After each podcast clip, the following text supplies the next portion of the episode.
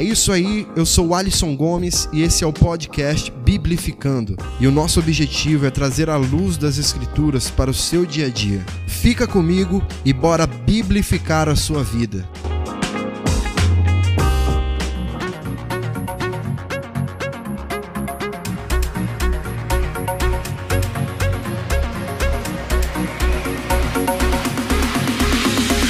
E aí, galera, vocês estão bem? Eu espero que sim.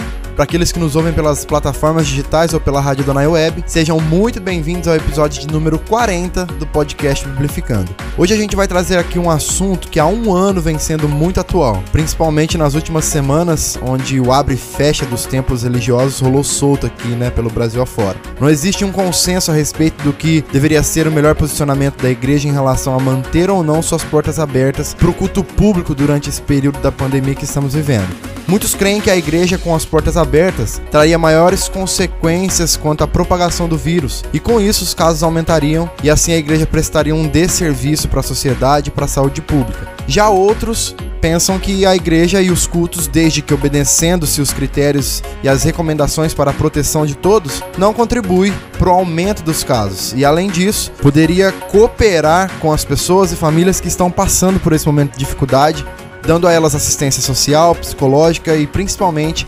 assistência espiritual.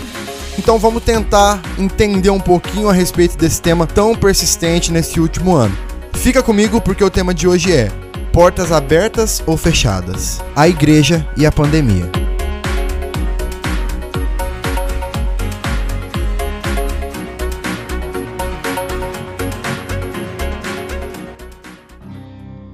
Uma coisa que é fato, que todos nós concordamos no meio disso tudo, é que a pandemia gerada pelo Covid-19 tem mexido com os nossos relacionamentos, porque em um mundo como nós vivemos, os relacionamentos sempre sentem os efeitos da queda e do pecado. O coronavírus é apenas um lembrete de que o pecado trouxe diversas barreiras para o nosso convívio. Porque na realidade o pecado é muito maior que o coronavírus e ele tem nos afetado socialmente desde muito tempo atrás, né? E justamente pensando nisso, acabamos interpretando e associando a falta dos cultos com a falta de comunhão entre o corpo de Cristo. Afinal, nós não podemos estar juntos em nossos templos para a celebração dos cultos. Mas na verdade, como fica a nossa comunhão em tempos de quarentena e de isolamento social? Olha só, a Confissão de Fé de Westminster diz que os crentes estão obrigados ao cumprimento dos deveres públicos e particulares que contribuem para o seu mútuo proveito, tanto no homem interior como no exterior. Além disso, diz que os cristãos estão obrigados a manter uma santa sociedade e comunhão no culto de Deus e na observância de todos os serviços espirituais que tendam à sua mútua edificação bem como a socorrer uns aos outros em coisas materiais, segundo suas respectivas necessidades e meios. Aqui, gente, nós aprendemos sobre uma edificação mútua, em conjunto, né? No ajuntamento público. Hebreus 10, 24 e 25 nos mostra isso, inclusive. Porém, somado a isso, a confissão também ela está nos lembrando que a comunhão se estende além da localidade do culto, abrangendo a comunhão de bens com os necessitados, como nós podemos aprender lá em Atos 2, no verso 42, 44 e 45. É, pelo simples fato de estarmos sendo impedidos de vivermos essa comunhão através da proximidade uns com os outros, a gente acaba, acaba encontrando obstáculos para desenvolver os meios viáveis para essa comunhão. Nós não podemos entrar numa ideia de achar que a tecnologia e os meios virtuais suprem totalmente a falta e a ausência das reuniões presenciais.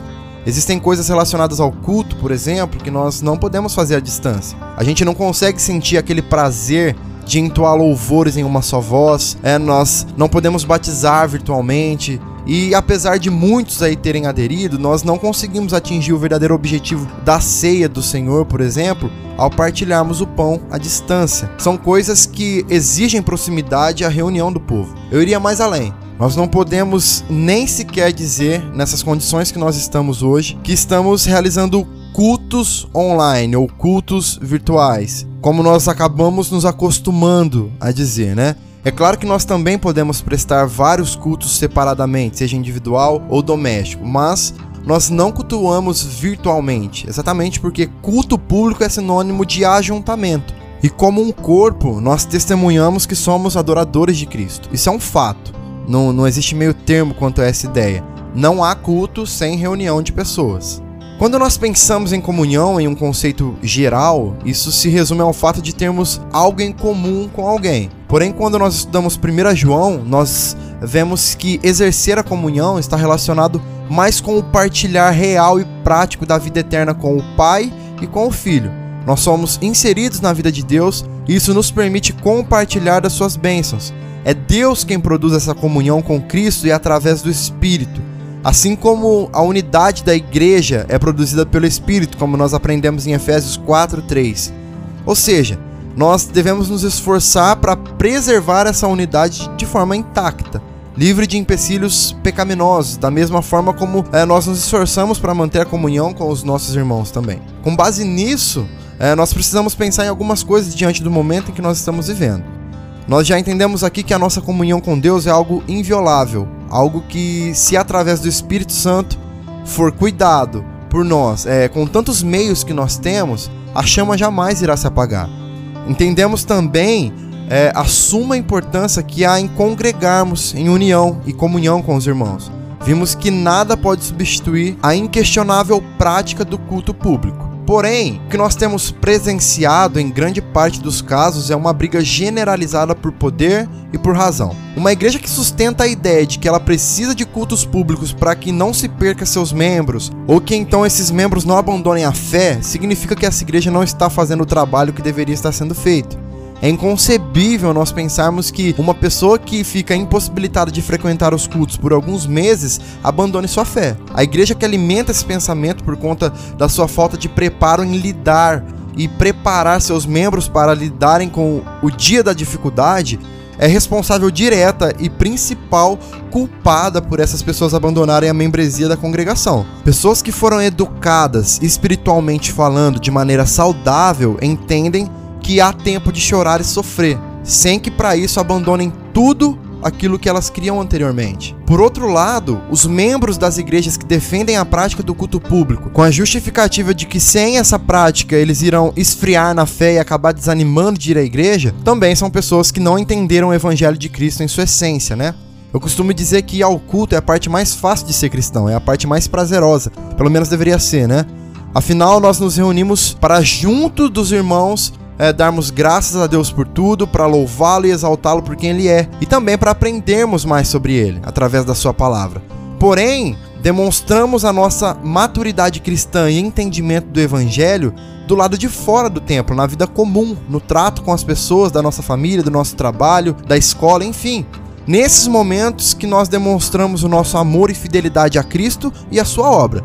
Pessoas que se desgarram do corpo de Cristo, responsabilizando a falta dos cultos públicos para terem feito isso, demonstram que nunca estiveram comprometidas verdadeiramente com Deus e Sua palavra e também nunca estiveram comprometidas com a igreja da qual ela fazia parte.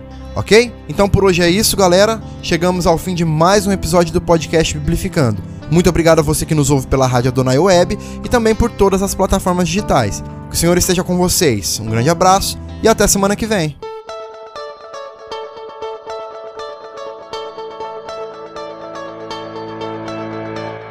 É isso aí, nós vamos ficando por aqui, felizes por mais essa experiência que Deus tem nos proporcionado de poder crescermos juntos aí em conhecimento da palavra.